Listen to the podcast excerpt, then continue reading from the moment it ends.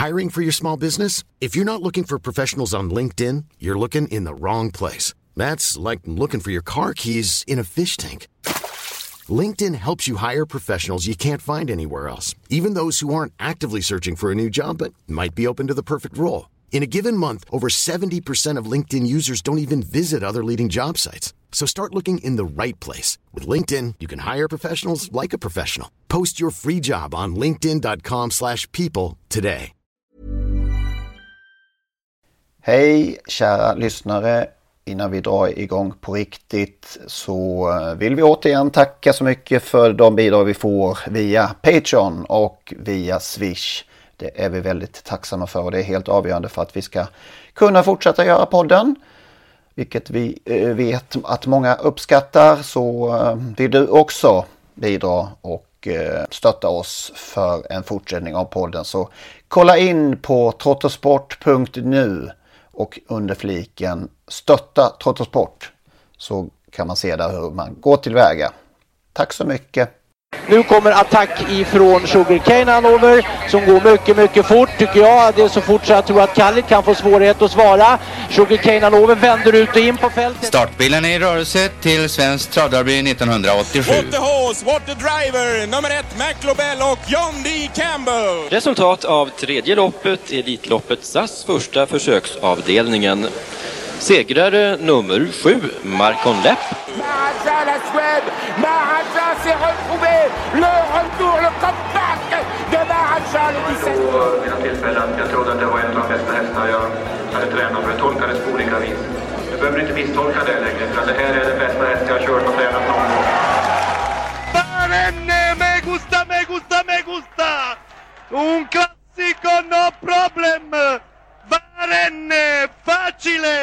Vi säger då som vanligt när det är tisdag väldans välkomna till Trottosports podcast avsnitt 185 om någon till äventyrs eh, intresserad av detta. Ehm, lite omtumlade dag det här när vi spelar in. Det är alltså kanske världens vackraste fotbollsspelare är i princip klar för AS Roma. Det är ju sånt som inte händer. Så jag är lite upprymd här idag på grund av detta. Om man får eh, gå i fotbollens spår lite grann. Ja, men det är väl ett hästnamn också? Eller? Dybala? Är det, är det inte Dibaba vi tänker på då? då eller? Det kanske det. Uh, ja, Dybala det kan du ha är- rätt i. Men finns det inte en Dybala? Nu måste vi kanske... Du är bra på att googla, uh, Magnus. Hur tycker vi att den borde stava då? Ska den stava med... Är det D- Dybala? D-Y. Ja, ja, vi kör det live här då ska vi se då. Jag, jag har aldrig sett hästen Dybala kan jag säga. Nej, Nej. det finns ingen, ingen träff på det. Men då finns det ju ledigt. Ja. Ja, helt enkelt. Det är bara att uh, namnge nästa uppfödning till Dybala. Ska vi börja med ett mail eh, till oss. Det är inte så ofta vi är lite dåliga på att skryta om oss själva tycker jag. Så vi får, lyssna, vi får låta lyssnarna göra det. För vi har fått ett väldigt fint mail här. Hej! Det var fantastiskt roligt att få läsa och höra om Lofotens tävlingar. Det är ju en, eh, ett tack till dig där Magnus i, i synnerhet. Ni borde definitivt besöka Hotings tävlingar nästa år. Varför inte spela in en podd med gäster där på plats? Det måste för övrigt varit ett litet rekord vid fredagens tävlingar på Hoting då stoet Granrem-Winnie hade sju avkommor som var anmälda till start. Varav fem helsyskon efter pappa Halsta Asterix. Och de andra två hade även de samma pappa som var efter Halsta Godrix. Nu kom bara fem av hennes avkommor till start. Då två blev strukna. Ja, svårslaget får man säga. Måste det ju. Ja, sju. Hur många, hur många OS-guld vann All Örter i diskus i sträck? Det var fem kanske. Det tyckte man var oslagbart. Det här är ännu värre. Fem helsyskon alltså. Ja, det, må, det är väl verkligen en sån sak som möjligen skulle kunna inträffa när vi pratade om travets barndom i förra avsnittet. Att det var då att det var någon som började tävla med sina egna hästar de första gångerna möjligen. Men, men det här är ju, det måste ju vara helt unikt. Ja, fantastiskt. Sen vill mejlaren som är Viktor Jonsson, en trogen Patreon för övrigt. Han vill också slå ett slag för Ammeråns bygdetravstävlingar som genomförs på lördag. Första tävlingsdagen där sen eh, pandemin startade. Det är väl i Jämtland det också va? Tror jag. Någonstans. Precis som Hoting. Jag rättar mig. Alerter vann fyra raka OS-guld i diskus från 1956 till 1968. Det är inte så dåligt heller. Nej, det duger. Helt, helt. Då missade han ett då alltså emellan. Måste han ha Eh, gjort. Ja, 56, 60, 64, 68. Då var det fyra i rad. Ja. Ja. Okej. Ja. Och sen skriver han ha det bra allihopa. Så länge ni fortsätter med er fantastiska podd har jag det bra. Ja, det är ju underbart. Ja. Va? Ja, då blir man glad. Då kan vi inte Verkligen. sluta. Nej, det är, det är svårt faktiskt. Det måste Ja. man säga. Yes. Vad pockade annars på uppmärksamheten i, eh, sedan senast? Om vi börjar på det sportsliga planet. Vi ska säga det att vi, vi Axevalla återkommer vi till. Det var ju kval till Storchampionatet i fredags som ju Lennart eh, besökte. Men om vi tittar bortom det. Ja, det var ju eh, V75-åring då naturligtvis. Där, eh, ja, det blev en hisnande slutstrid och jag var nästan säker på att Magnus favorithäst där, Brother Bill, hade slått ut mig på V75 men så var det inte riktigt. Du fick jobba in eh, favoriten där till Ja, målfot jag, var, seger. tvungen, jag, jag var tvungen till det. Ja. Men eh, strunt samma. Det var ju en hisnande upploppsstrid. Mm, det får man säga. Som eh, verkligen kittlade alltså. Något Och jag tror inte, du är, du tror inte du är ensam i din känsla att eh, det skulle bli skräll istället för, för eh, Don Fanucci sett. Ja, så jag trodde Eh, det att... såg ju väldigt eh, intressant ut när han kom loss i, i utgången av sista sväng där, det får man säga. Hade du spelat eh, Magnus? För? Ja, jag hade spelat eh, på dubbeln. Mm. Jag, jag spikade faktiskt Örjan på, på V75 för jag tyckte ju Brother Bill var för svag förra veckan. Det, det tyckte jag var en, det var en oroväckande svag insats. Och sen kommer han tillbaka nu som Ja, det var ju, det var ju Ljuse igen då som inte har kört på länge nu och inte vet jag om det var det som var grejen. Men jag, jag läser att Normos var ju nöjd efter starten innan, i starten innan där så att det, det var väl jag som bedömde Brother Bill fel helt enkelt. Han var ju, nu var han ju så där bra igen som... Så fick han ju världens smörresa. Ja, herregud. Det var det som krävdes naturligtvis. Ja, och bakom där var det ju olyckligt för Björn Goop med um, Usain Toll som väl kanske hade varit vinnaren om han hade fått. Ja, frågan om han vinner vet jag katten om han gör. Det tror inte. Men jag, alldeles oavsett, hästen gör, den gör ju ett otroligt bra lopp också. Han får ju Million Dollar Rhyme i knät där i, i Ja, sista det, sväng ja. och, och får ta om där. Och, ja, det var ju fars, alltså, var kul att se Usain Tull, för det var, blev lite i skymundan. Så det är väl bra att vi nämner den då, för det blev ju den här stenhårda duellen som, som jag inbillar mig, eller att Örjan gör, han avgör loppet där varvet kvar. Alltså han, han sitter ju bara och väntar på att det ska bli ledigt i tredje spår och så fort han ser att eh, så fort han ser att clickbait kommer ner i andra spår, då skickar han ju iväg Don Fanucci, Don Fanucci så att han är ju oerhört sugen på att gå hela tiden, men han vill inte gå så att han liksom får bli kvar bakom någon häst. Går han, går han en decimeter senare, då, då tror jag inte han vinner loppet faktiskt. Var det inte lite olikt Örjan att köra så? Jo, han var otroligt... Alltså, alltså tittar man på loppet igen, det, jag noterar inte det under loppet, men titta på hur Örjan verkligen aktivt sitter och tittar framåt redan när de svänger in på, på upploppet och varvet kvar där och ser när, när kan jag gå, när kan jag gå. Han var... Han hade bestämt sig för att gå så fort det bara gick tror jag, men han ville naturligtvis inte få hästar framför sig. Han hade bestämt sig för att ge hästen ett så tungt lopp som möjligt. Alltså. Det är inte van- Ja, det, vanligt. det kanske var så. Men han hamnade ju så, han hamnade så hyggligt illa till. Så att han, Ja, han det, blev så ju- långt fram så att han fick väl Ja. liksom, jag, jag måste gå nu. Ja, men Man kan inte hamna brukar, sämre till. Det brukar Örjan inte bry sig om utan det är ju en dag imorgon också. Det är sant. Ja, Jag skulle vilja lämna, nämna en sak där i det här sammanhanget. Eh, vi brukar inte så ofta prata om galopp men det var ju svensk derby som det heter på galoppspråk. Derby. På Jägersro där vann- ju, dök upp en eh, mycket känd travman i vinnarcirkeln där. Väsby häst, Hans Sköld, som ägde då vinnaren Hard One to Please. Som reds av Oliver Wilson. Och eh, det var ju en jätteskräll. Avgjorde ganska lätt gjorde den. Hans Sköld, vad har han ägt för travhästar? Pajas Face framförallt. Nej, det har ägt hästar eh, hur många som helst. många hos Stig och Johansson genom åren. Ja, god. Ja, det var ju fler trav, kända travmän med i det där loppet. Det, jag tittade ju på, på galoppderbyt av en enda anledning och det var ju att Lasse Lind hade häst i start där också. Det är ju helt, det var ju helt otippat, men Lasse han har ju hästar överallt, så varför inte även i ett galoppderby? Running Roll fick inga pengar, men eh, han var nollprocentare. Han var till och med mindre betrodd än, än den som vann, som väl var en enprocentare tror jag. Nej, förlåt, han var en tvåprocentare Running Roll. Mm. Oj, oj, ja. Han blev trött tidigt. Den hade varit sjuk eh, fick jag veta. Ja, okej. Okay. Ja. Annars var ju andra handaren i derbyt var ju faktiskt ute i, om det var i torsdags eller fredag, ja torsdags var det väl i Örebro. Fick sträcka på sig den här gången efter en del påminnelser eh, från eh, Björn Goop på 13 och 6, 1609 meter i Örebro. Var det den här Boko-hästen alltså? Ja, just det. Det sa jag inte. Luleås Boko. Man kanske inte ska behöva anstränga sig så mycket om man ska kunna utmana Francesco Zet. Om man uttrycker sig som så. Så du, du med detta vill ha sagt att han är ingen riktig utmanare? Kändes inte så i torsdags.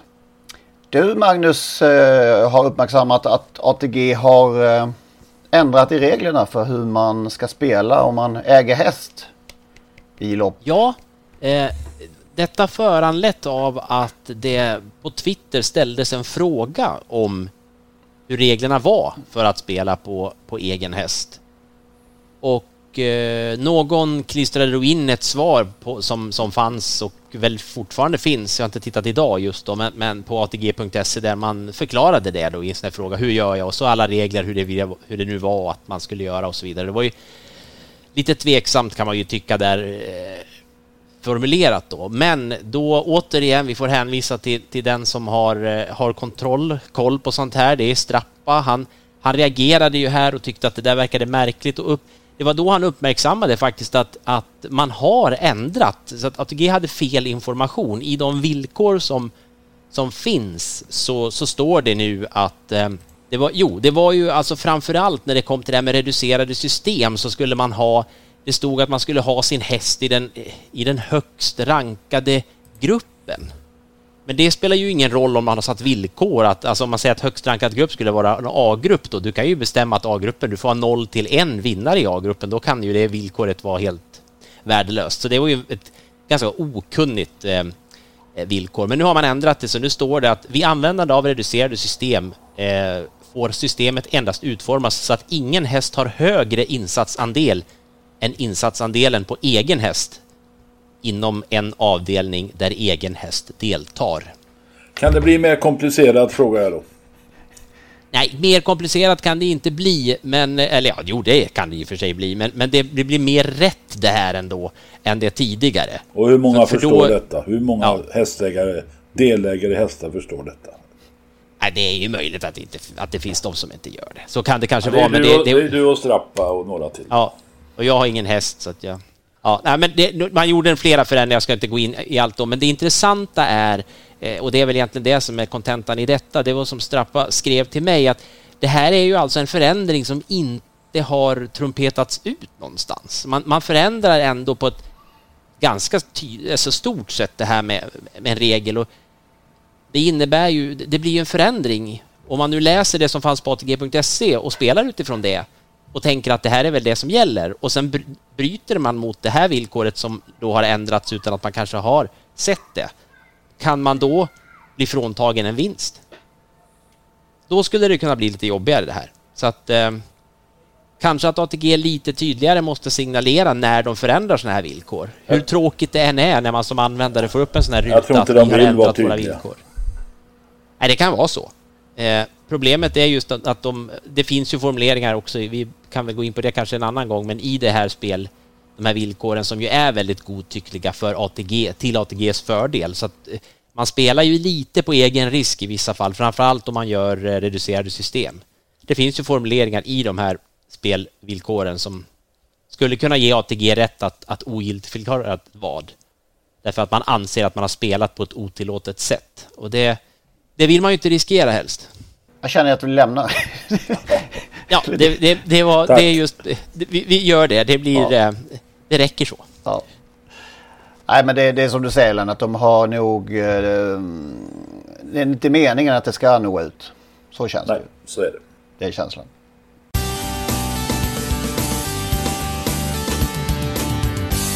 Sänder vi ut lite dubbla budskap. Det har vi gjort tidigare också. Att vi är lite trötta på det här med publikpratet. Samtidigt som man inte kan låta bli på något sätt. Så nu blir det en liten gnällomgång runda till tror jag. För du var med om två eh, ganska olika upplevelser eh, förra veckan Lennart. När det gäller att besöka en travbana och må bra eller dåligt. Hur Ja. man ska uttrycka det. Har, flera har säkert redan eh, kanske uppmärksammat vad du har skrivit på sociala medier och så. Men det är väl värt att ta en runda här tycker jag. Om, eh, till att börja med ditt besök eh, på eh, Bornholms travbana. Ja, det var en härlig upplevelse faktiskt. Jag hade inga förväntningar. Min hustru och jag åkte dit och vi åkte dit i inte särskilt god tid och när vi väl kom dit så fanns det knappt någon parkering. Man blev hänvisad långt ut på ett gärde. Och jag sa till Katarina att vi måste ha kommit fel. Det är nog någon speedway-tävling här. Eh, men eh, vi var rätt och, och eh, när vi kom in var det alltså packat med folk på den här Danmarks minsta travbana. Jag tror dessutom att banan mäter 560 eller 580 meter. Och fullt av folk. En riktig fest alltså. Och ett enormt utbud på mat och dryck. Hackebuff, grillad gris, smörrebröd, kyckling, fiskfilé, frikadeller eh, Fläskstegsburgare, pastasallad, parisertoast, vin och öl, en mass. Och verkligen, folk trivdes, hade roligt, pratade, hojtade på hästarna varje gång de passerade upploppet där och eller ja, flera varv. Ja, alltså varje varv de passerade så var det fullt jubel. Va? Och folk, ingen inget som störde oss, sa någon. Eh, Inga in, massa intervjuer, inga, inget skosnack, inga värvningsrapporter. Folk åt, drack, hade det gemytligt och spelade. Det var en härlig upplevelse. Jag tyckte den där menyn lät ju krångligare än, än ATGs spelvillkor. ju.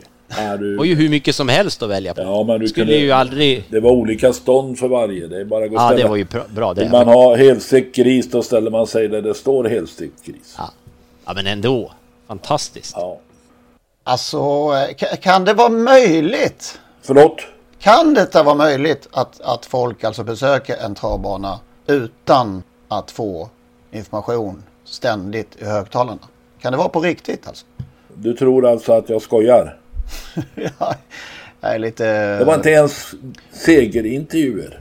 Jag är lite ironisk här. Det, Ja, jag förstår, är ju, jag förstår. eh, det är ju ens högsta önskan i princip att slippa detta. I alla fall min. När man, när man besöker en travbana. Ja, men alltså, mellan loppen så ville de äta, dricka och prata folket. Ha, ha det trevligt alltså, gemytligt. Ja, Det var en underbar upplevelse. Och det var lite kanske back to basic som det var på travbanorna förr i tiden. Även om det här matutbudet har vi nog inte i Sverige. Ja, nej, det låter ju som en ljuvlig tisdagkväll var det va? Ja, det var det. Och jag, vi hade väl tvekade väl lite om vi skulle åka dit och, jag är ytterst tacksam för att det blev så. Mm. Pölser fanns det också tur. En lång kö till pölsevagnen. Nämnde du smörrebröd? Ja, absolut. Tre Ja. smörrebröd, 100 riksdaler. Se där. Danska. Raka motsatsen på Axvall i fredags, storkampionatskval. Där det egentligen de, eh, inte fanns en kopp kaffe att köpa, inte en korv att äta, inte en hamburgare, ingenting. Eh, efter lopp 6 hänvisar de till amatörklubbens lilla lokal i början av upploppet där. Där fanns det tydligen smörgåsar och korv och sådär.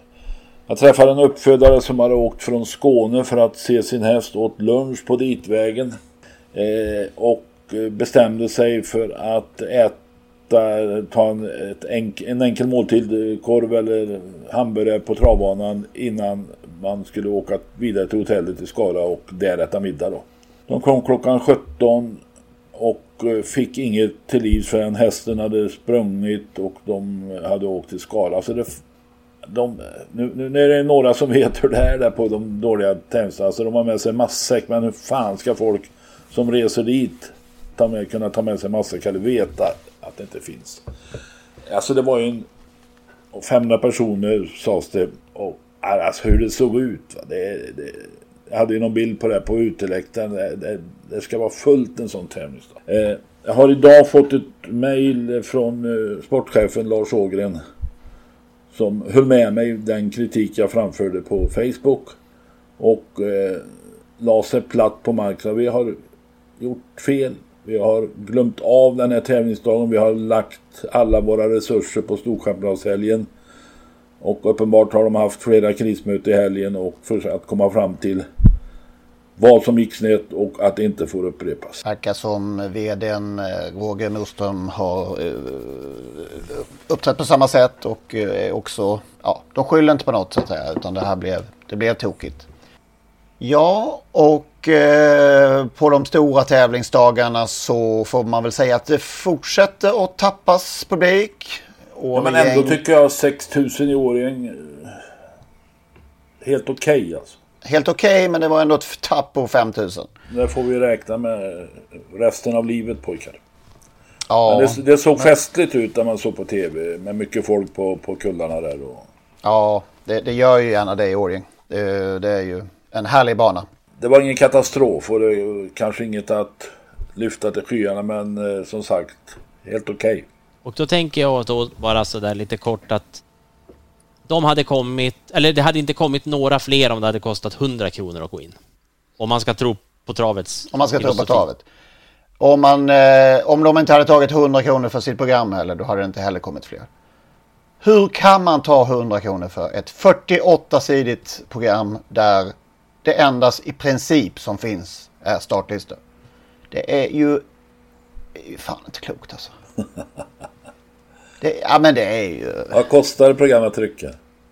Det kostar runt fem spänn tror jag per, per program. Ja, bra förtjänst. Bra förtjänst. Alltså jag tycker det är mer värdigt att inte ha program. Än att sälja program för 100 kronor. Det är något så otroligt motbjudande. Måste jag säga. Ja, det är ju... Det är den här filosofin. Alltså det är ju helt klart att det här är den dag på året där Årgäng ska tjäna pengar. Det är ju det det är. Alltså det, det, något annat kan man ju inte förklara en sån här prissättning med. Det är inte för att de ska få dit en massa folk, det är för att de ska tjäna pengar på, på det. Och deras lösning då, det är att alla som är beredda att betala 350 kronor, de, de kommer att komma. Vi vill inte att det kommer 5000 till. Ja, det var ju samma då eh, politik som Solvalla hade med, med det här uttrycket betalningsvilja. Mm. Man har testat en smärtgräns nu. Om alla tyckte det var fantastiskt bra då kanske man kan få tillbaka de här nästa år då. Jag tror inte att man kommer att få fler. Därför att, att de pratar vidare om att det var så fantastiskt så kom. Det kostade bara 350 kronor och då fick du ett program också. jag tror inte man får folk att prata om, om det här arrangemanget så. Jag var inte där så det här är ren, eh, rent teoretiserande och gissande från min sida. Men jag tror att jag vet hur marknad fungerar i alla fall. Jag, jag är imponerad att de fick så mycket besökare, det får jag säga till det priset. Men, men det är ju ett starkt, det är en stark dag för dem. Så folk ville verkligen dit och var beredda att betala. Men återigen, nästan en halvering var det ju. Ja, fast vi, jag vill, jag, jag, nu kommer jag att gå Henrik och bli osams igen här nu så konflikträddare får stänga av. Men det är ju att det här räknesättet, vi kan inte jämföra med de gamla siffrorna. För vi fick ju bara för häromdagen från Umåker veta att de satt ju och gissade lite för. De gissade ju lite. Det var Umeåker vi... vi kan inte dra alla över en, eh, Nej, men alla har gjort olika. Det är det jag menar. Alla har ju gjort olika, så det finns ingen som har räknat. Då. Vi drar av tusen då, då tappar de fyra bara. Ja, mer, drar jag, no mer kommer jag aldrig att dra av från någon publiksiffra någonsin. där, är det, där är min maxgräns. Nej, men det är klart att, tapp, att, man har tappat. Det är ju det som är grejen. Sen jämföra, men, men vi, ser, vi förstår att man tappar och det är ju det som är, är, det som är avgörande ändå. Och, ja, jag man önskar ju att, att minst lika många kommer nästa år för att arrangemanget verkar väl ha varit bra. Vi har i alla fall inte hört något den här gången om att folk som var där var missnöjda. Så att eh, kanske. Sporten var ju bra. Och vädret var fint och det var, alltså, det var lyckat på många sätt. Det man kan konstatera, tycker jag, det är att de stora sporterna, framförallt fotbollen, var väldigt väl förberedda när pandemirestriktionerna försvann. Vidtog snabba åtgärder, hade förberett sina föreningar och arrangörer på hur ska vi få tillbaka publiken. Travsporten har suttit still. Man kan skylla på banorna att eh, de inte gör tillräckligt men Travförbundet har ju inte alls agerat utan de var nöjda med att de kunde fortsätta och köra tävlingen under pandemin men de glömde en väsentlig del hur kommer det att se ut efter pandemin. Banorna har idag väldigt små resurser att marknadsföra och eh, dra, dra, hitta ny publik. Det är ST som måste använda sina muskler för att hjälpa dem. Det har vi. vi dels varnade vi faktiskt tidigt för att hur, hur vi, ja, vi såg tendenser för hur, hur, det skulle kunna bli det här. Och eh, dels så eh, har vi rapporterat om att SD har, eh, ja, vad ska vi kalla det för, vägrat att ge eh, banorna bidrag i eh, uppstarts, den här uppstartstiden som, som, som fanns när, när, när det skulle igång. Det räcker inte med bidrag, de behöver professionell hjälp. Alltså den måste, ja. den måste finnas på svensk travsport. Stöd helt enkelt. Ja. Det, det, det, det, var ju någonting som banorna nästan bönade och bad om att få. Men eh, fick inget gehör för detta. Istället larvar man med, sig med att dra in eh, guldkort till gamla trotjänare. både i organisationerna och framförallt de här stora travtränarna och travkuskarna som är pensionärer så många år tillbaka och som kanske vill åka se på någon V75-tävling när den dyker upp i närheten. Då drar de in de frikorten. Det är ju alltså, det, är, det är en historia för sig. Alltså, det, är så skam, det är så skamlöst så att det saknar nästan gränser. Ja. Men det, är, men, men det är ändå det är samma människor. Det är samma organisation som tar alla dessa beslut. De har ju uppenbarligen någon form av tanke, hur korkad nej, den än nej, må nej, vara. Nej, men snälla man, det var väl ingen tanke utan det är bara att någon kom på plötsligt att ah, så här kan vi inte ha det. Nu ska det tydligen tas fram något nya kort då för och man ska göra om reglerna men tills dess att dessa nya kort är framtagna så kunde man väl låtit Leif Berggren som har varit kritisk till exempel har kvar sitt guldkort. Ja, men hur många har det här guldkortet då? Och på, på vilket sätt påverkar det verksamheten dagligen? Är det ett problem för banorna att Leif Berggren kommer med sitt guldkort? Får de panik därför att de inte vet vad det är för kort? Eller kostar Leif Berggren för mycket pengar för att han sliter på anläggningen varenda gång han besöker? Det, det är ju så tramsigt och hela den här, det man andas från ST, det är det som, som får mig att bli så trött alltså. Jag blir så trött. Det, de andas ju någon slags förakt mot publik, mot alla. Och sen samtidigt beskriver de travsporten som förträfflig. Det är folkfester på banorna. Alltså, det är ju så hittepå. Det är så fullständigt hittepå. Och detta som, som ni sa nyss under pandemin. Man, man pratar om att oj, det här är ett uppsving för travet. Sen när, trav, när, när publiken får komma tillbaka, då kommer travet att få jättemycket folk som kommer. Det kommer att bli så en annan sak som ju är lite anmärkningsvärt att det här eh, ATGs sommartrav eh, var ju... Ja, vad tog det vägen? Det här gröna historien? Ja, det måste man ändå säga var, var en framgångsfaktor. Men jättebucklan eh, i Rättvik var det väl där? Ja, och det var ju uh, olika evenemang på banorna och... Uh, och Hanske. Ja, just det. Var en sån sak. Men vad tog det vägen? Det lades ju ner då för att eh, helt enkelt SD ville stå för det här. De ville ha, ha koll på det här själva. Så att eh, det är anledningen till att det inte finns längre. Det som är bra ska tas bort. Ja, det är lite märkligt just, just att det här som, som faktiskt... Det som är dåligt kör vi vidare. Sen går det ju inte att komma ifrån de här de här eh, radikala besluten som, som ju ATG har tagit i, i, i första hand genom de senaste åren. Dels eh, då V75 starttiden och dels onsdagarna med detta. stor, storbanornas tävlingsdagar och i synnerhet Solvallas då har i princip har ju smulat sönder. Alltså. Det är ju två ödesdigra beslut som de som man nog aldrig kommer att hämta sig från, tror inte jag faktiskt. Nej, nej, och det är väl det, det som man vi var inne på inte var bra, men man måste ju våga prova, sa en känd svensk eh, travprofil. Som om han kanske hade protesterat så kanske någon hade lyssnat i alla fall, mm. men man måste ju prova. Ja. Men man kan inte prova att ja, ändra ja, jag, kom, det, jag kommer ihåg det nästan ordagrant. Var nu inte, var, ja. ta nu inte, var nu inte gnälliga här utan nu, nu, nu, nu, vi måste prova. Ja. ja. men just det här, man kan, inte, man kan inte prova en ändrad starttid. Man kan inte ändra en starttid och sen efter en månad gå tillbaks. För det fungerar ju inte så. Man kan inte anpassa en hel marknad till, och sen... Det, den risken... Ja, det var så dumt. Ja, det är, vi kan inte ändra på något åt det, men det, det är som du säger Henrik, det var inget bra beslut. Det var två urusla ja. beslut för, att, Ja. för svensk travsport. I förlängningen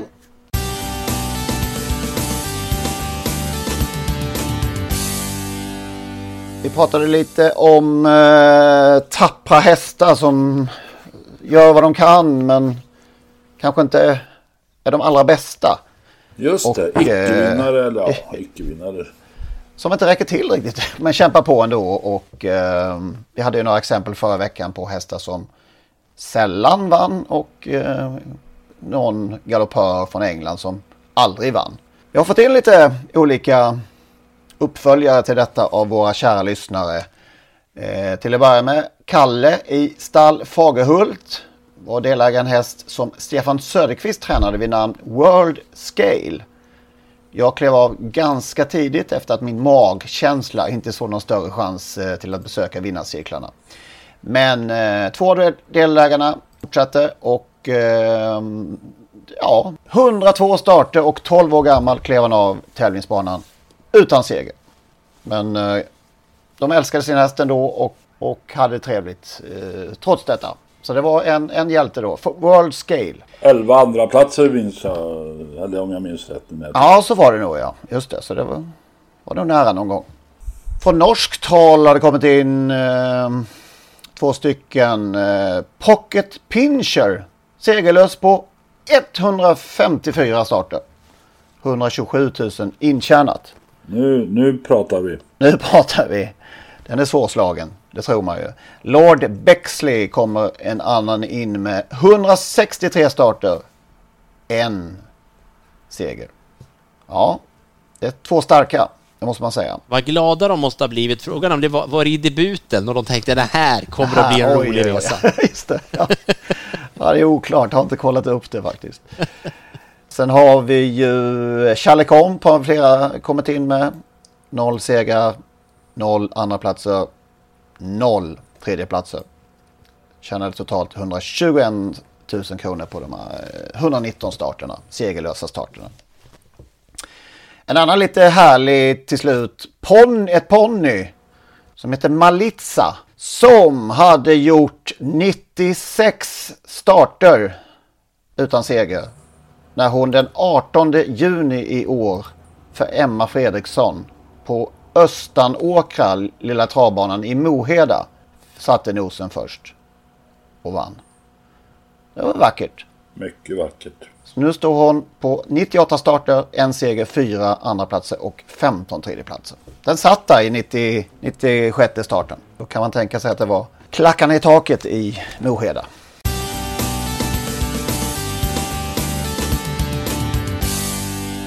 Sen måste vi, det är lite kul här, vi måste eh, uppmärksamma en sak som hände under Menhammars aktion förra veckan, nätaktion. Menhammar, vad heter den? Summer Sales, kan det heta så? Ja, kanske. Förmodligen, något, något åt det hållet. Det såldes en rad hästar och eh, auktionen förlöpte och flöt på. Och så plötsligt så Johan Elander kom in mitt i sändningen eh, som leddes av eh, Johan Lindberg och eh, Daniel Olsson. Och eh, då lät det så här. In till Johan Helander för vi har ett besked om en häst som vi kommer att sälja om. Johan, eller hur? Ja, så är det. Det var eh, häst nummer fem, G-string, som eh, Anders Jonsson uppe i Dalarna. Han hade ett barnbarn som var mer bevandrad i datateknik än vad Anders själv var just då vid tillfället. Så att han fick lite för mycket hjälp med budgivningen där och eh, vi har pratat med eh, säljaren som är annemanna och eh, även om allting egentligen har gått helt korrekt till så accepterar vi att eh, vi tar om den här hästen. Så den kommer alltså att säljas som sista nummer ikväll. Just det. Anders Jonsson hade alltså på något sätt ropat in en häst för 300 000 här. G-string av alla namn dessutom. Ehm, och fick den alltså återtagen på grund av detta skäl som vi hörde här. Så vad, vad säger man? Det är lite kul. Ja. Barn, barnbarnet sitter i knät och trycker på några knappar som man får ett par hästar för 300 000. Låter det seriöst för en, en deltagare i eh, Svensk Travsports styrelse? Ja, det var väl inte särskilt seriöst, men kanske. Ja. Tror vi på det? Nej, det, det är en annan sak. Eh, att tro på barn, att skylla på barnbarnet lät ju lite... Nej, det är svårt att tro. Ja, nu vet inte jag vad man hade för förfarande där då eh, när man ropar in på nätaktion, men man bör väl rimligen vara inloggad och ha registrerat sig som någon slags användare med lite uppgifter så att jag tror inte att barnbarnet hade gjort hela det förfarandet i sådana fall. Man kan undra varför skulle Anders Jonsson ha gått så långt så han var inloggad och redo att köpa häst om han inte hade tänkt att köpa häst? Ba barnbarnet, barnbarnet kanske ville ha just den hästen. Nej. Barnbarnet kanske tyckte det var en vacker häst. Den köper vi morfar eller farfar vad det nu kan vara. Och ja. så trycker han. Och så kommer farfar eller morfar på. Nej men det där blir ju inte bra. Man kan, man kan ju där tänka då att morfar farfar skulle tänka redan innan att jag kanske inte ens ska vara inloggad. Jag tycker det är en rolig anekdot, inte mycket mer. jag tycker det verkar högst olämpligt. Eh, på alla sätt. Han är lite skeptisk till sanningshalten, så kan man väl säga. Ja, det är en sak. Han ångrade för sig kort och gott. Jag vill inte ha den här Gilstream. Det, var alldeles, blev alldeles för mycket pengar. Och det finns uppenbart men... ingen ångerklausul om man vill backa ur. Nej, jag har dålig koll där faktiskt. Exakt hur förfarandet... I så fall hade han inte behövt ha skylt på barnbarnen. Nej, det har du helt rätt i. Det har du helt rätt i. Nej, det är klart att han... Ja, det, jag skulle nog ändå ha skylt... Skulle jag varit så klumpig skulle jag nog också ha skylt på någon annan ändå. Det hade jag nog gjort för att det... Nej, om... Men han insåg ju sitt misstag i varje fall och det ska han ju ändå ha viss heder av. Det är inte alla som gör det kanske. Jag var ju med om en tvärsom historia där på en auktion på Åby där vi ropade in en häst för 50 000 kronor. Och eh, eh, uppfödaren kom rusande där från en husvagn som han hade druckit grogg i och, och skrek att eh, jag skulle inte släppt den där för under 60. Men det var liksom för sent. Jag hade ju ropat in den och det fanns ju ingen utväg då. då men han kom med ett bud. Om du får 55 000 om jag får köpa tillbaka den. För 55 000 alltså. Du får 55 000 om jag får köpa tillbaka den. Och eh, det, då slog jag... Ja, tog jag honom i näven. Det är helt okej. Okay. Han gav mig 5 000 och, häst, och affären inhiberades. Det, det kan ju vara en av de bästa hästaffärer någon har gjort. Alltså att tjäna 5 000 på tre minuter. Har du någon koll på hur det gick för denna Hotell. häst? häst Gotta, tror jag. Nej, det, det, blev aldrig något. Nej, nej. Den var efter Carlisle minns jag, men äh, mer kommer jag inte ihåg. Ja, lite kul i alla fall. Skulle Benka Svensson i Breda, Breda Hult fått samma behandling tror vi? Ja, det, det kan man ju spekulera i. Jag skulle tro det. Menhammar och Johan Helander är väldigt kundvänliga. Jag tror man skulle acceptera att eh, samma undanflykt. Så om ni eh, ångrar er mitt i aktioner i fortsättningen så är det bara att skylla på barnbarnet. Det kommer ju inte gå på alla aktioner det kan jag ju säga.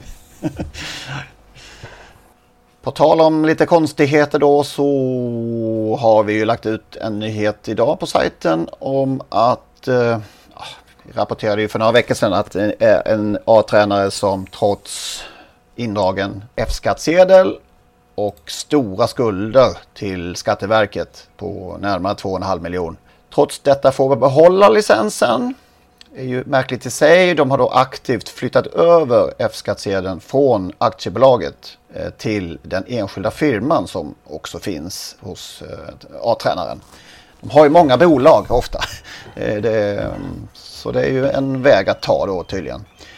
Eh, nu visar det sig idag, lite häpnadsväckande omständigheter, att det finns då personer i eh, SDs styrelse som eh, har häst i träning hos denna A-tränare. Det är ju en omständighet som kanske gör sitt till att, att eh, licensen får behållas. Eller vad kan man säga? Det är Men inte det är bra i alla fall. uppenbart att licensen ska dras in. Det, det finns väl ingen ingen annan tolkning av reglerna. Nu har ju Robert Karlsson, sportchefen på SD, sagt att man ska göra en utredning. Och ja, vad är det man ska utreda? Ja.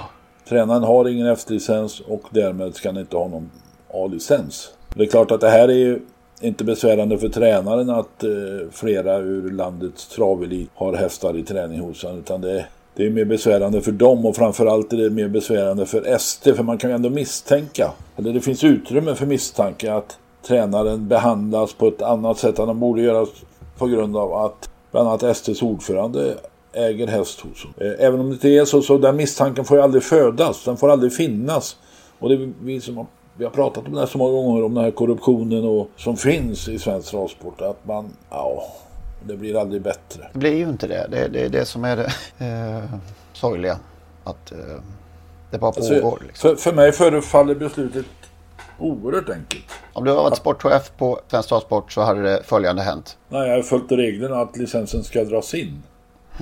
Om det inte finns... Eh, att, om man inte kan tolka på annat vis. Och det tycker jag inte någon har... Ja, det är om de ty- tycker att eh, det är okej att man eh, flyttar över, aktivt flyttar över, hjälper till med att flytta över eh, Ja, men F-skattsedeln. då har man ju satt sig i en omöjlig situation. Då kan, man ju all, då kan ju en tränare hålla på till, till döddagar genom att byta bolag och skapa nya bolag och föra över tränarrörelsen i tredje, äh, tredje bolag. Det är ju för mig, alltså man måste... Ja, det är exakt så är det ju. Man håll, håller till reglerna, det är enklast så. Alltså det är ju... Det här är ju världens enklaste sak. En, en, ledare, en ledare i en verksamhet, en VD eller en styrelseordförande med vanligt hederligt omdöme säger tydligt till samtliga sina anställda att ni får inte äga häst. Punkt. Har ni det, avveckla. Punkt. Det finns inga förmildrande omständigheter. Man bara säger det. Det är ju inte svårare än så. Men uppenbarligen är det ju det. Nej, det är som vi sa att, att om Robert Karlsson tar ett sånt här jobb till exempel. Han bestämmer sig. Nu är jag sportchef på Svensk Travsport. Då, då innebär det samtidigt när jag tar det jobbet det här och det här. Jag kan inte ta andra uppdrag. Jag kan inte äga häst tillsammans med min... Även om det står med, eh, på hans sambo nu. Alltså man tar ett beslut. Ja. Ja, det är ju den också. Var och en har ju ett eget ansvar här också. Den, det, det är ju en given tanke att vad har jag för tveksamma eller tveksamma för det här uppdraget omöjliga kopplingar som jag måste bryta så att jag inte får brallorna neddragna. Det, det, det är ju, jag, nej, återigen. Och sen alltså. är det stora Man problemet att det spelar ingen roll hur många brallor som dras ner. Nej. Det är det som är problemet. Ja, någonstans så, så vill man ju tro det att när det t- still, tillräckligt många står med brallorna nere då, då kanske någon börjar skratta och så har vi det här kejsarens nya kläder. Ja, det, det, det återstår. Men det är så grundläggande enkelt. Du får inte jobba kvar om du har det här. Eller du, alltså, det- det är bara så. Upptäcker vi att du har en sån här grej så kommer du inte att få det här jobbet. Så nu uppmanar vi dig att kontrollera dina kopplingar och avveckla. Punkt. Det, det krävs ju en ledare som fattar det och det har man ju inte uppenbarligen heller. Nej, men det blir än värre då när de förtroendevalda i styrelserna heller inte riktigt förstår var skiljelinjerna går. Ja, så är det ju. Och när man som sagt just det här aktiva gör, gör den här lilla glidningen också, att man skriver över det på någon närstående person istället. Man vet att det är fel, men man vill ändå inte släppa kopplingen riktigt.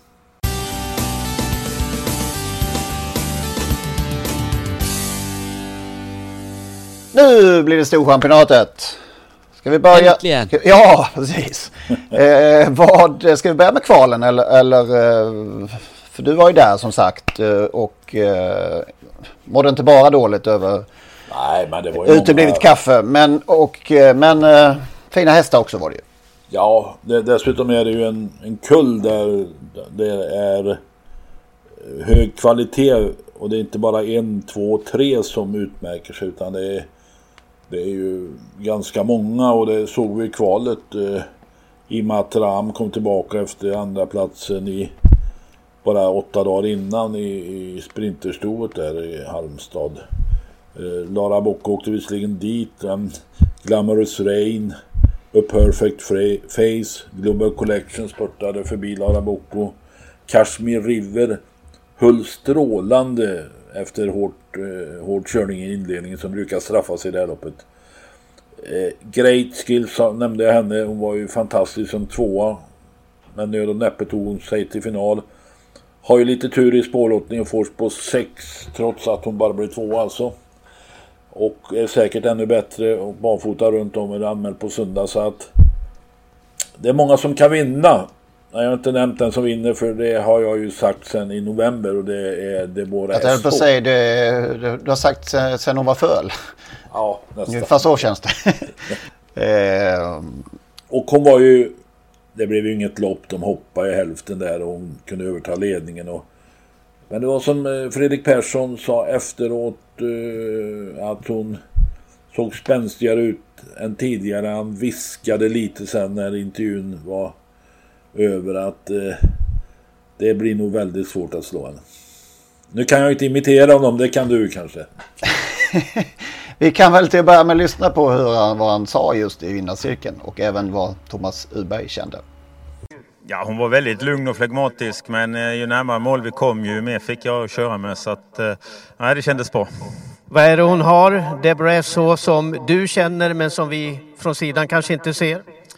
Ja, men det är ju en ultratalang och hon är både stark och klok. Så det var aldrig några problem? Nej, hon kändes jättefin och lugn och fin och sådär så att eh, det var inga problem idag. Hur är din eh, storchampionatshistorik? Jag vet ju att du har kört eh, en del finaler. Jag har försökt några gånger ja, men det har inte lyckats hela vägen. Hur känns det i år då? Ja, eh, eh, vi får väl se. Grattis! Tack så mycket! Vad säger du efter loppet? Jag tyckte hon såg fantastiskt fin ut och lugn och harmonisk och, och gick i mål med sparade krafter som kommer behövas om en vecka. Så är det ju såklart, för det här är ett, ett tufft slag eh, som hon ska ut i eh, och du har ju stor erfarenhet av just Storchampionatet också. Ja, och jag har, tycker jag har en häst som duger där. Går det att jämföra dem? Viola är ju en stor favorit för många. Ultra Bright var ju oerhört bra, även hon. Hur bra är Deborah Esso, tror du? Nej, men jag, hon har inte varit där riktigt eh, ännu, va? men hon är på väg dit. Och jag tycker formen är stigande så att hon kan hamna bland stjärnorna hon med. Och nu är ni i finalen? Ja. Härligt. Och det var alltså efter de orden som han kom fram och viskade lite mer klar, eh, klara besked till... Klarspråk. Språk. Ja. ja. ja, han är ju härlig att lyssna på. Och man, man, det går inte att låta bli att vilja att det ska gå bra för Fredrik på något sätt. Fredrik Persson har ju en, en, en eh, anknytning till Storchampionatet som är eh, ganska stor. Och han gick ju hästgymnasiet på Axvall en gång i tiden. Och har ju vunnit eh, två gånger Viola Silas 2010 och Altra Bright 2017. Dessutom var Chet Chip, och det kanske vi glömmer, eh, tvåa 2012 bakom Drillbit Ås. Och eh, den gången, precis som den här gången, stod Fredrik själv över att köra. Så det var Stefan Söderqvist, om jag minns rätt, som körde Chet Chip. Vad eh, har vi fått en, för, en liten förklaring på vad orsaken är att han står över denna gång? Ja, det viskar han också med glimten i ögat. Eh, hon är för bra för mig. Ja, okej. Han- I tv sa han att han inte hade tid. Han hade så mycket att göra. Ja. Så att eh, det, frågan... Han har inte tid att åka till Axvall och köra alltså. Jag tror han kommer vara där. Han hade andra hästar han skulle fixa med och så vidare så att det... det, det Kan man, kan man ändå gissa sig till att det är ett ägarönskemål? Det skulle jag nog eh, säga till, eh, utan att veta då, så då får det bli 99,9 procent. Jag har ju, med tanke på att Fredrik Persson ger olika svar beroende på vem som frågar också så... Sam, samtidigt så är det ju är- smart. Ja, alltså det går ju inte att ha någon synpunkt på det. Alltså han, det är ju, ja, det tycker jag, vill man göra så eller ska, det är ju helt okej. Det bara lät lite roligt när han sa det, att jag, jag har inte tid. Det är så stressigt idag. Jag har så mycket jag ska göra med andra hästar. Vi kan väl ta och lyssna hur det har låtit då vid de här två eh, tidigare triumferna i Storchampionatet.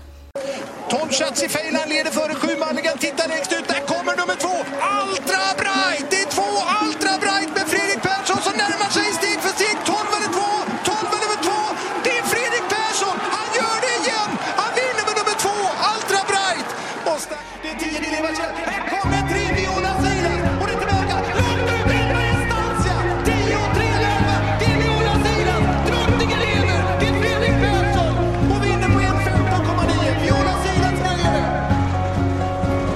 Det är klart att eh, vädret ställer till att lite så här men just nu så bubblar det inombords. Det gör det. Ja, jag ser att det, det är regnigt och det är blött, men nog är det lite tårar också. Ja, det är det nog säkert.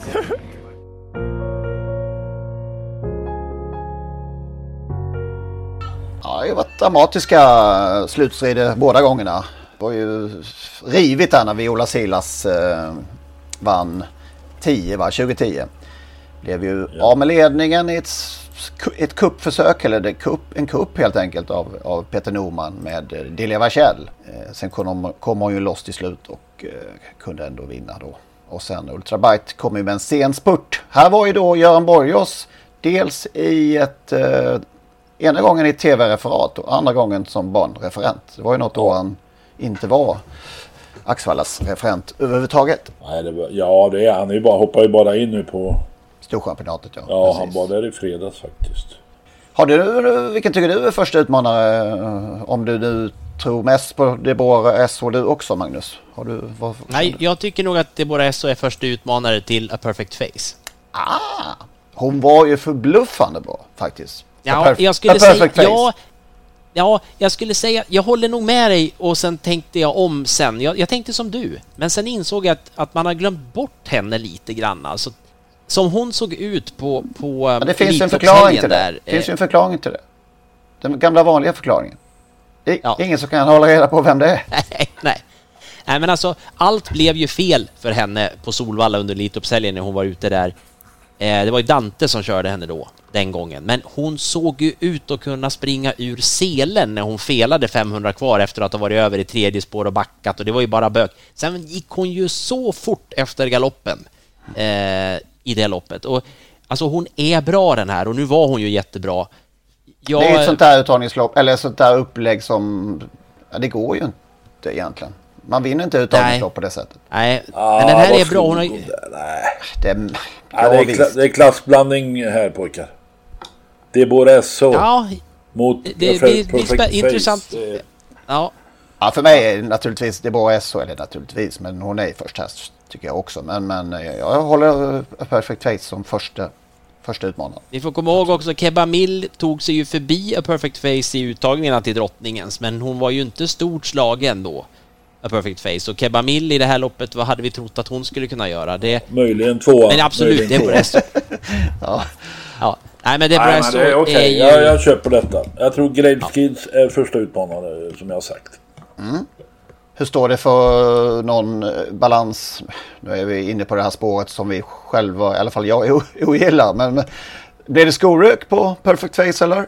Ja, för första gången någonsin. Det är ju också en så, Nu vet inte jag, det kan vara någon fler i, i det loppet. Det är ju alla utom eh, Felicia Sett som, som är anmäld barfota runt om. Mm. Hon har ju skor runt om Felicia Sett, men alla andra är runt om anmälda. Jag vet inte vilka det är första gången i karriären för, men A Perfect Face har aldrig gått barfota Nej, det är en typisk Collini.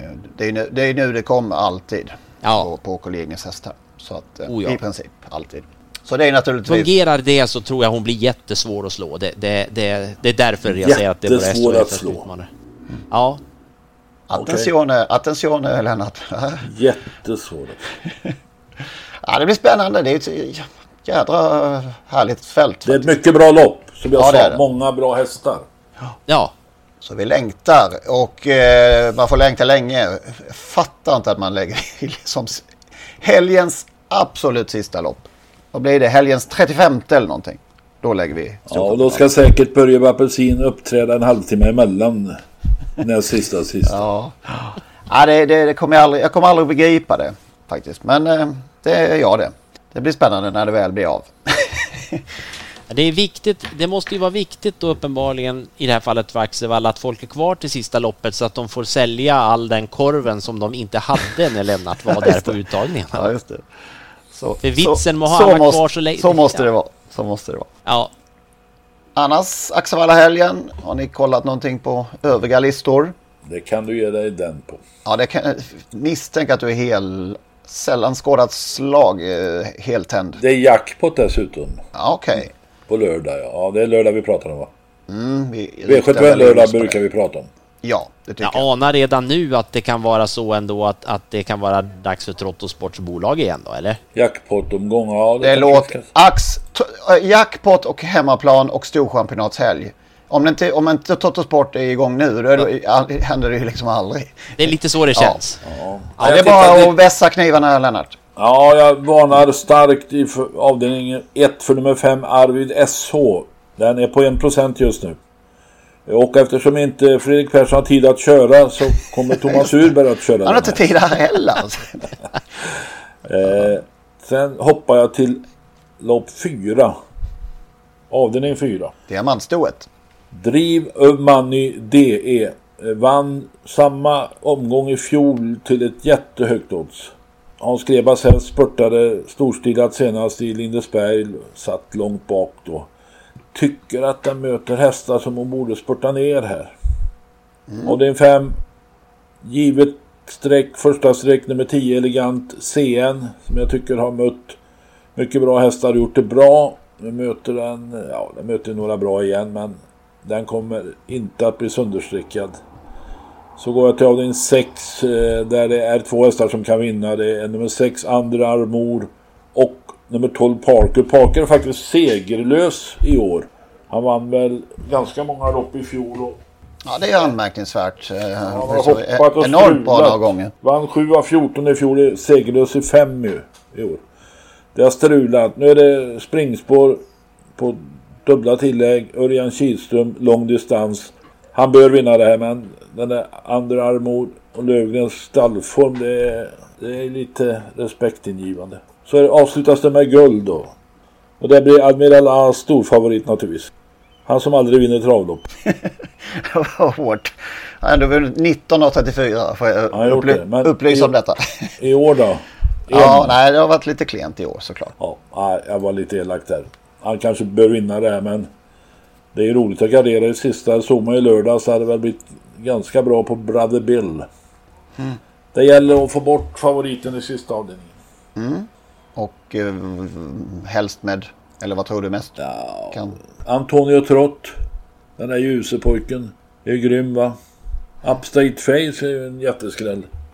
Det. Ja, han, vet vi, jag har hängt med alldeles för dåligt, det får jag erkänna. Eh, Upstate Face är inte klar för Hugo Åbergs eller? Nej, det är fullt. Den Jägersro-kvoten är fylld. Ja, det bo, den borde vara det. Så kan det kan inte bli, det är med fyra nu, det kan inte bli fem. Nej, men då, därmed med en eh, riktigt bra prestation nu så då skulle han i alla fall ha chansen att få vara med. Och han kan i alla fall inte gli, han är inte redan klar menar jag, så att han, nu måste Adrian bry sig. Ja, om man vill vara med så måste han ju bry sig här. Ja, för som du säger, han blir nog bortglömd den här veckan. Eh, det är den här gången. Jag tror väldigt mycket på Antonio Trott i det loppet måste jag säga. Kan han komma före Admiral As? Få överta ledningen till och med? Kanske. Det är nog inte alldeles otänkbart. Husseboko, ingen feeling längre? Ah, det här, åh, nu har han innerspår, får springa på innerspår, låta bli att svara och krångla. Tredje, fjärde invändigt och sen lite tur då. Man kan ju plocka med den, den kommer ju bli låg procent. En sak som jag tänkte på, den är inte med den här veckan, X-Tor. X-Tor ska vara med i något sånt där eh, på fredag tror jag det var. Du tänkte på namnet? Ja, det var det jag lite grann fiskade efter. För, för, ja, jag förstår. Den kallas för Cross Tour i tv-sändningarna jag hört. Ja, men det gör ju det. Och hur ligger det till? Ja, det vet inte, inte jag, men eh, jag pratar med uppfödaren och han säger alltid X-Tour. Man tror ja. ju att uppfödaren har mer rätt än kommentatorerna. Ja, att... det, det, borde han. Ja, det är han som har döpt han. Jag vet inte var de får det här Cross ifrån. Nej. Eh, nej men du, du konstaterade helt enkelt eh, att eh, det är X-Tour som gäller. Ja för mig är det X-Tour eftersom eh, jag vid fler, flera, eh, ja, till och med, ja, vi har pratat om den här hästen ganska många gånger uppfödaren och jag och han säger alltid X-Tour.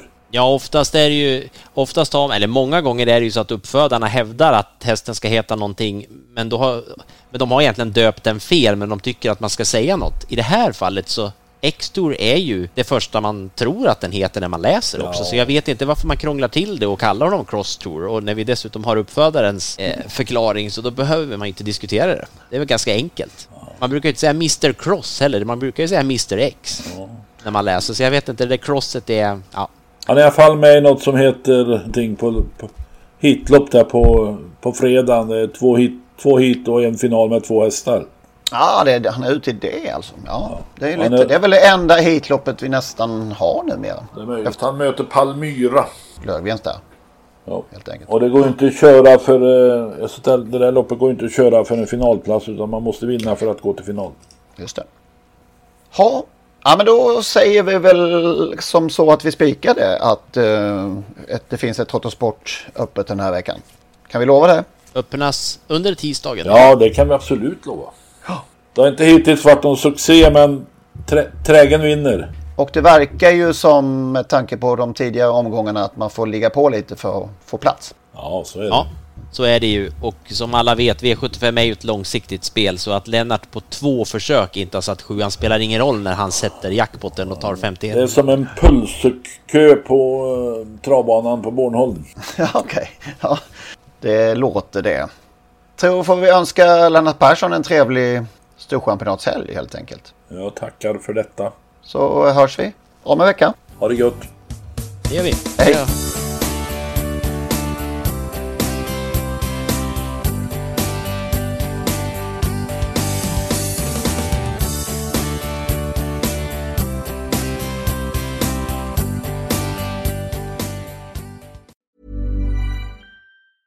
Hey, it's Danny Pellegrino from Everything Iconic. Ready to upgrade your style game without blowing your budget?